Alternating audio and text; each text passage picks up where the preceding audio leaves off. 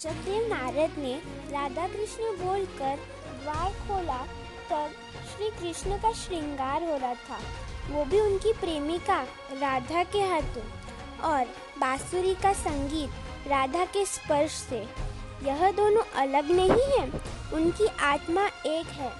तब श्री कृष्ण ने श्री दामा को धरा के पास बुलाया, जो जल धारा नीचे से ऊपर जा रही थी।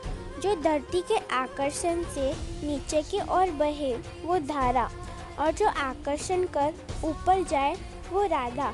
जो सागर से मिलकर अपना अस्तित्व खो दे, वो धारा, और जो अपने अस्तित्व के उद्गम तक जाए, वो राधा।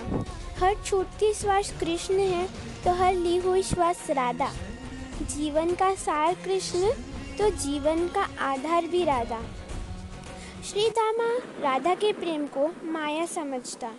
श्री दामा को यही सिद्ध करना था कि भक्ति प्रेम से श्रेष्ठ है। श्री कृष्ण विश्राम करने गए, तब उन्होंने श्री दामा को अपना द्वारपाल बनाया। तब राधा कृष्ण के मन की पुकार सुनकर दौड़ी चली आई, पर श्री दामा ने उन्हें भीतर नहीं जाने दिया।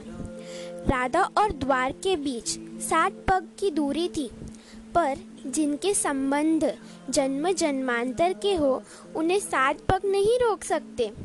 श्री दामा ने राधा को श्राप दिया कि राधा सौ वर्ष तक श्री कृष्ण को भूली रहेगी और गोलोक से दूर मृत्यु लोक में रहेगी। श्री दामा ने ये बड़ा अनर्थ कर दिया।